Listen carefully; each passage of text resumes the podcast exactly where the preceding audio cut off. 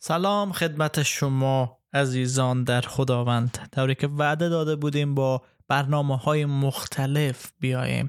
امروز یکی از برنامه های خدا می‌خوایم شروع کنیم. و اویی هست که پاسخ به بعضی از سوالات رایج. شاید ذهن شما رو بعضی از سوالات درگیر کرده باشه و ما تلاش خدا می‌کنیم تا ذهن شما رو بخوانیم و به اون سوالات پاسخ بدیم.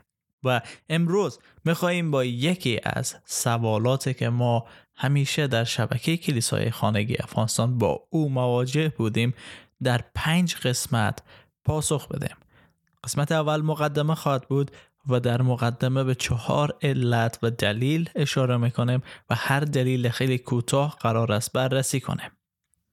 این سوال ای هست که چه چیزی مسیحیت منحصر به فرد یا متفاوت می‌سازه یا چه چیزی در مسیحیت هست که او را از دیگه ادیان بهتر می‌سازه.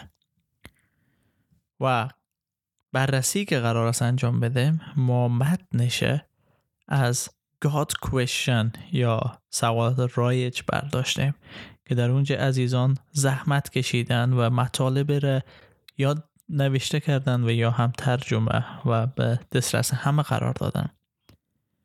در اینجا گفته شده آیا مسیحیت واقعا منحصر به فرد است یا فقط یکی از راه های رسیدن به حقیقت است؟ آیا مسیحیت در بین ادیان دیگر جهان واقعا منحصر به فرد است؟ اگر چنین است چه چیزی باعث بی همتایی آن شده است؟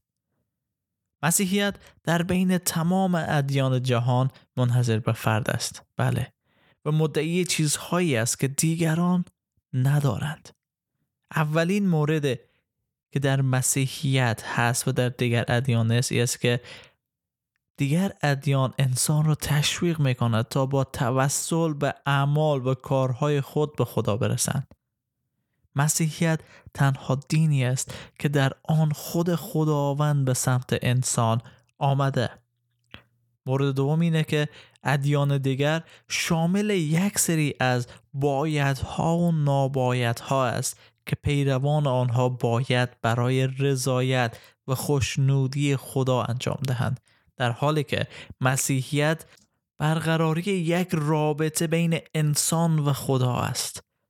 سومی که کتاب مقدس در مسیحیت تنها منبع یگانه حقیقت می باشه و در آخر یک مسیحیت دارای حیرت انگیزترین رویداد تاریخ بشر یعنی رستاخیز عیسی مسیح از مردگان هست.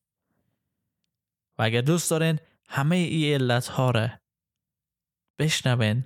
که وقتی که ما شهر میدیم پس ما رو دنبال کنین در شبکه های اجتماعی خبر خوش. فیض برکت و سلامتی خداوند عیسی مسیح همواره با شما باشد.